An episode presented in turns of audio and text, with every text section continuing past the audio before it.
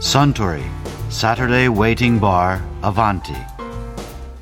This program is brought to you by Suntory. ああスタンオールドファッションドかしこまりました。あスタンは公開中のローランド・エメリヒ監督の最新作2012見ましたかいいえ、でも当たってるようですね。2012年12月21日に惑星直列が起こって地球が滅亡するというマヤ文明の予言をテーマにした話なんですけどね。エメリヒはまた地球を破滅させましたか？は？彼が地球を破滅させるのはインデペンデンス・デイ、ゴジラ、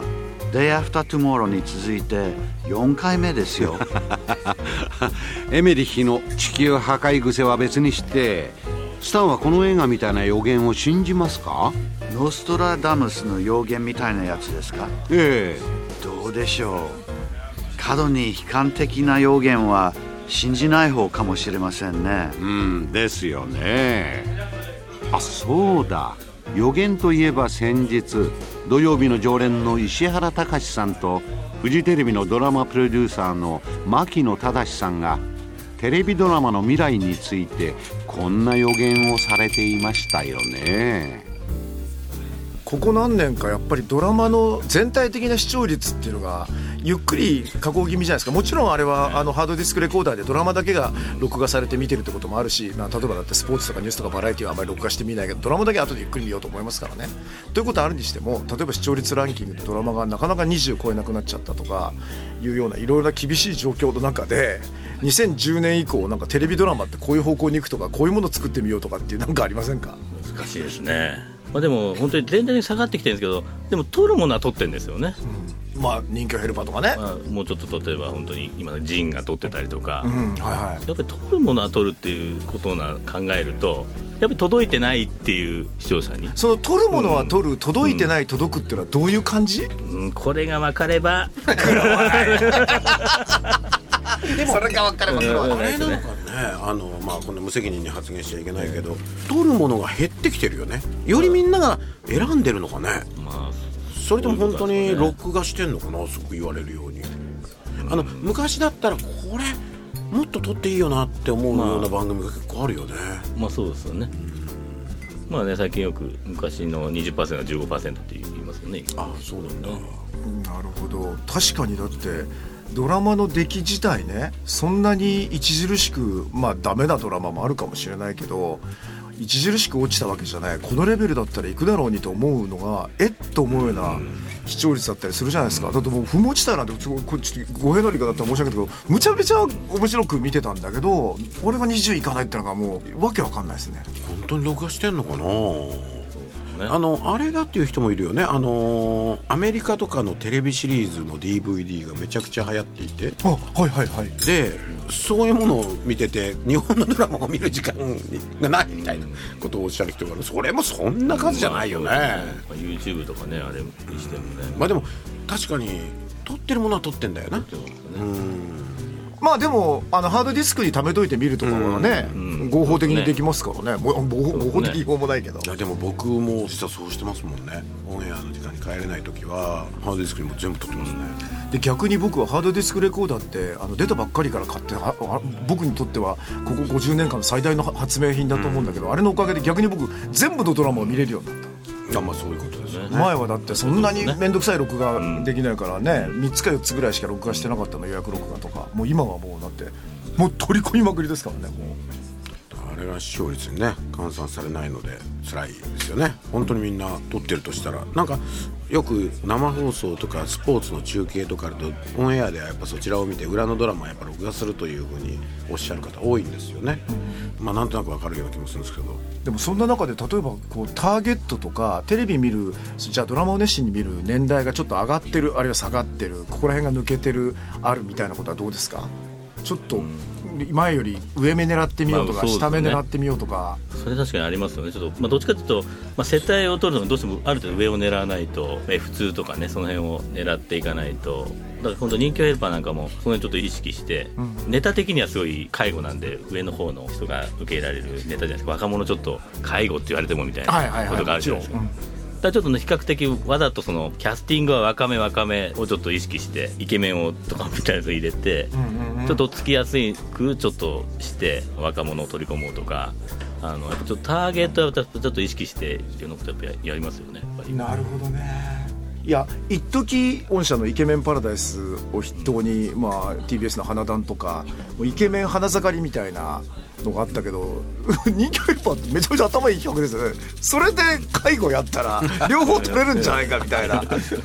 確かに。介護でやっぱその扱ってるドラマ結構やっぱ過去にもあるんですけどやっぱなかなかそのテーマがちょっと難しいだけにそれをいかにそのちょっと受け入れられるようにっていうどうしたらいいかってやっぱ考えますよねでも確かにそのテレビのね視聴者層のドラマをゆっくり見る層が上がってったらこれから先もある上の年代向けっていうようなことになりそうですか？ドラマって。そうでもない？2極か、うん。まあそうかもしれない。でも上と思いきやラストフレンズみたいに F1 がもう久しぶりに戻ってくるみたいなのもあったりするじゃないですか。あれも数字良かったですもんね。あれも数字良くて本当に久しぶりにあんなに F1 取ったっていうなかなかないぐらい取ったんですよね。まあ確かに上になってますけども、まあ、企画さえ良ければそうなんだろう、まあ、結局はやっぱその何をやるかっていうところにやっぱり、それが何なんだっていうところにやっぱりそのと思うんですけどね。ちょっと他局の話で恐縮ですけどね。官僚たちの夏ってものすごい力入れて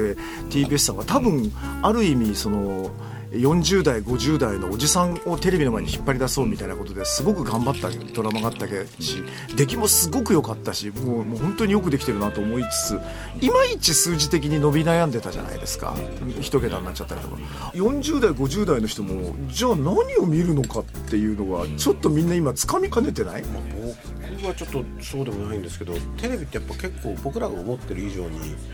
ある習慣性みたいのあるのかもしれないですね。だから習慣性。単発的例えば連続ドラマってワンクールが基本じゃないですか、まあ、今もう一台が2クールやったりしますけども、はいはい、つまり3か月ぐらいですよね、うん、で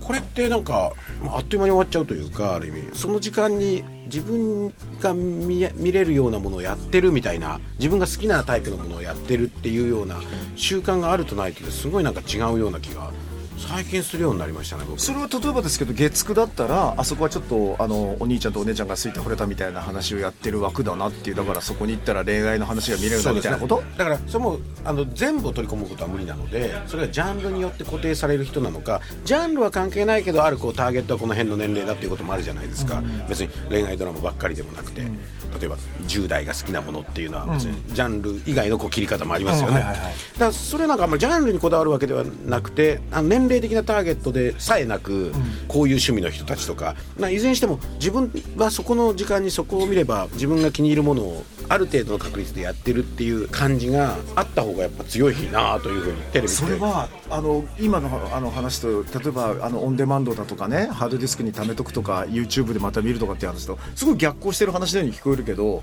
でもそれだからこそその曜日感とか日常感に意味が出てきてるってこと？っていうか少なくともこれまでは絶対地上波ってそうだったような気がするんですよね。なるほど、えー、だから例えばそのあるドラマをやってもとてもいいものだったしああそんな面白かったのっていうのすごい多いんですよ、うん、それ俺じゃんもろ客みたいな。ところがもう終わってたりとか。でこれがまだ続いていれば企画が変わっても、うん、次から見てみようみたいなことがもっとあるような気がするんですけどね。まあこれが今までの地上波的すぎる考え方かもしれないですけれども。確かにその考え方は非常に1里も2にも100にもある気はするけどその真逆にあるのがその時間に関係なくいつでも見れてっていうストックして見るって考え方だから。これはテレビはどっちに行くかって今崖の上を歩いてる感じなのかな？そうかもしれないですね。あのオンデマンドはもういいじゃないですか自分の好きなもので見りゃいいって感じですよね、うん、でも放送っていうのはどこまでそのこうなんていうんですかね縛られたいっていうか支配されたいと思ってるかみたいなことわかる。関係があるような気がする。そして月曜日の週の初めは9時は家にいて恋愛ドラマを見るとか、日曜日の明日から会社が始まるっていう時にちょっとゆっくりした時間に風呂から上がって大人向きのドラマを見てるとか大河を見てるとかっていうのはなんかそういう習慣、まあ、それこそ笹谷さんですよね、うん、1週間が終わっちゃったみたいな、新しい週が始まっちゃうああいう感覚って欲しいのかな実はね。分かんないですね。僕はちょっとあるんですよ。これ自分でも理解できないことがあって例えば自分が持っている劇場映画の DVD があるじゃないですか、はいはい、でそれ何度も見てるとするじゃないですか、はい、その作品を、なのにテレビでそれを放送するとするじゃないですか、ゴールデンタイム。で、うん。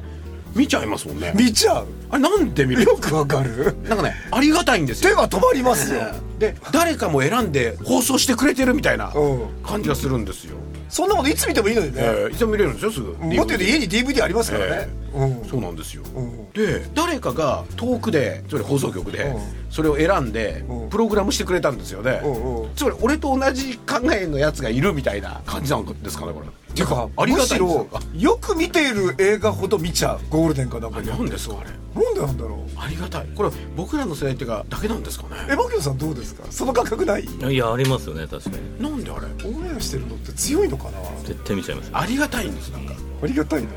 自分でデリーのカレーをレトルトで作るのと店で出してもらうのが違うみたいなことです関係ないですねこれデリーっていうすごい美味しいカレー屋があるんですけど。カシミールカレーだね。ええ。うまいですね。ですね。えレトルトも美味しいんですよ。すごく。よく買います僕。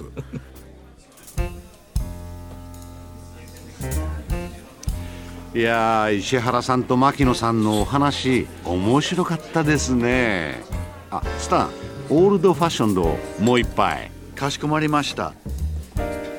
ところでアバンティの常連客の会話にもっと聞き耳を立ててみたいとおっしゃる方は毎週土曜日の夕方お近くの FM 局で放送のサントリーサタデーウェイティングバーをお尋ねください